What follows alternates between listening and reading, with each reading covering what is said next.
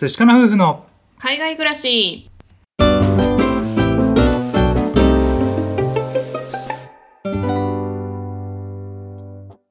こんにちは。寿司かな夫婦のカンナです。あつしです。このチャンネルでは私たち夫婦のこと海外生活のことについて二人で配信しています。はい。皆さんいつも聞いてくださってありがとうございます。ありがとうございます。今日なんですけれども今日大切な人に感謝を伝えようということをねテーマにしてお話をしていきたいなと思います。はい。皆さんはあの普段から自分の身近な人とか大切な人に感謝の気持ちですとか、えー自分の思いみたいなのを伝えてますでしょうか？なかなかね照れくさくて伝えづらいっていう時もあるよね。ほんとほんと、うん。ね、なんか家族とかさパートナーってさいつも一緒にいすぎて、うん。ね、あの改まってさなんか伝えるみたいなのって難しかったりとか、うん。ね、言ったようにさ恥ずかしかったりとかきっかけがなくてでそれでねなかなか伝えられないってことあると思うんだよね。うんそうだねでねあのそれをこの間僕はですねこれじゃまずいなと思って、うん。僕のね両親に感謝の気持ちっていうのをね直接言葉にするのは恥ずかしかったので、うん。LINE でねちょっとまとめた文章を作って送りましたそしたらねすごいあの喜んでくれて、うん。ずっとね伝えなきゃ伝えなきゃって思ってたんだけども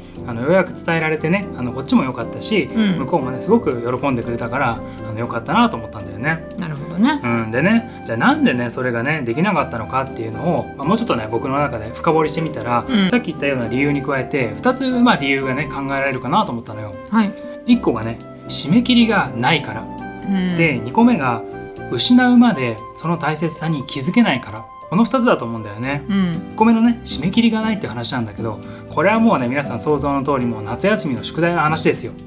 ね、あの仕事とかだともう終わりが決まっていたりとか、うんあとはねあのお客さんがいるからっていうのがあって自分以外の理由みたいなのがあってでやらなきゃっていうことになるのでやると思うんだけども、うんね、だけど、まあ、例えばだけど自分の人生の中において大事な決断とかさ自分の幸せを求めるものって案外締め切りがなかったりするんだよね。まあねなんかきっかけがないとやっぱ動きづらいっていうのはあるよね。そう。例えばあの転職のタイミングとかさ、うん。ねなかなかこう本当はこうなんだけど踏ん切りがつかなかったりとかなんかこう失っちゃうなと思ったらうん踏み切れないみたいな、うん。大事なことなんだけど決めきれない。あとはまあ結婚のタイミングとかさ、ね、この人のことは大事だなと思ってるんだけども別になんかいなくなるわけでもないしあの急ぎのあれもないしなんかこういつまでにみたいなのがないからなかなかこう決めきれないみたいなさ。うん。なんかそういうのってあると思うんだけどもこういった大きな決断っていうのは自分できっかけを作んなきゃいけなかったりとか、うん。いつまでにっていうのを自分で決断しなきゃいけない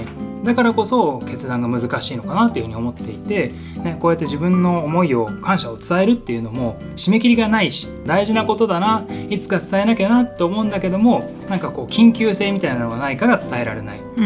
うん、なんかまあねこういったように締め切りがないから伝えられないんだなっていうふうに思ったんだよね。もう一個が失うまで気づかないっていうこと。あって当たり前いて当たり前やってくれて当たり前みたいなさ、ね、なんかそういったことってもう周りに溢れてると思うんだよね。うんそういったものっていうのはなくなって初めてその大切さに気がつくっていうねあの皆さんもこういう経験あるんじゃないかと思うんですけれども例えばね僕たち今住んでいる町がですね3年前に大洪水になってうん町のね何割かがもう沈んでしまったみたいなねなんかそういうことがあったんですよね。でその時にあの僕たちがね日常の普通のことのありがたさとかね例えば電気が使えるありがたみ、ううんん。失って初めてさあもう携帯もできないってことは情報も得られない。ご飯食べるにも電気がないととかさなんかそういったものって普段はねありがたさに気づけないんだけれども、うん。失って初めてねあこんなに自分たちは恵まれてたんだとかさなんかそういったことってあると思うんですよね。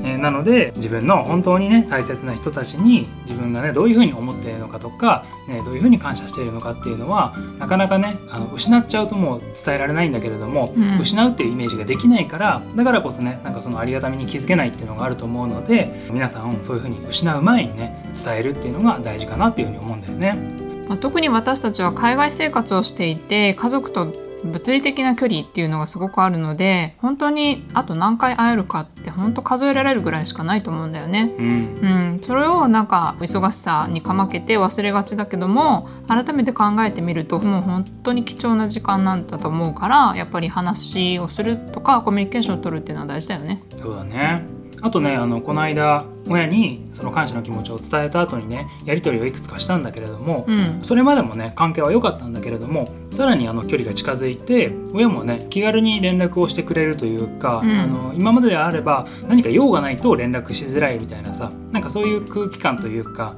なんかまあ感じる時もあったんだけれどももう少し気軽な感じに、うん。あの関係がなったのであすごい良かったなと思って。うん、自分の気持ちを伝えてすっきりみたいなねところもあるとは思うんだけれども何がしたいかっていうと、ね、その相手との関係をねさらに良くしたいとかより強い絆を生みたいみたいなさなんかそういったものにもつながっていくと思うので自分の気持ちを伝えて例えば親であればねあとどのぐらい一緒にいられるかわからないっていうのもあるので、ね、あの一緒に、楽しい時間を過ごすためにもね気持ちを伝えられるといいかなと思うよね。はいということで今日は今日大切な人に感謝を伝えようということでねあの自分たちの気持ちを何かきっかけがなかったりとか恥ずかしかったりするんですけれども伝えることの大事さっていうのをねあのお話をさせていただきました。はい今週末がね父の日っていうことでねなんかそういったことをまあ一つきっかけにしてもいいかなとも思いますし、ね、僕たちのこの放送を聞いたねあのその後にすぐじゃあ連絡してみようかなとかね。なんかそういったことをねこうきっかけにしてあのやっていただくといいかなと思うんですけれども。はい。でね最後に一つ、まあ、僕の体験としてね反面教師じゃないですけれども参考にしていただければと思う話がありましてあの僕のねあのおじいちゃんなんですけれどもすごく元気にしていてで、ね、定期的に会っていたんですけれどもある日倒れてそこからね意識を回復せずにそのままね2日後に亡くなってしまいました。ました。すごく心残りなのが僕に対してすごく愛情をかけてくれて僕に対してもいろんな時間を使ってくれてもっともっと話をしておけばよかった。自分の感謝の気持ちを伝えればよかったっていうふうにねあの今でも思うんですけれどもそういったことってね世の中に溢れてると思うんですよ。なので今あのあなたの周りに大事な人がいらっしゃる大切な人がいるっていうことはねすごく幸せだと思いますのでどうか自分の気持ちをね素直に伝えてより良い関係をね築いていっていただけると嬉しいかなと思います。はい。はいこのお話が良かったという方よろしければチャンネルフォローしていただけると嬉しいです。また概要欄からお便りやご質問を送っていただけます。何か気になることがございましたらぜひあの送ってください。お待ちしておりますはいでは最後まで聞いてくださってありがとうございました。また次回お会いしましょう。明日は晴れかな。寿司かな。バイバイ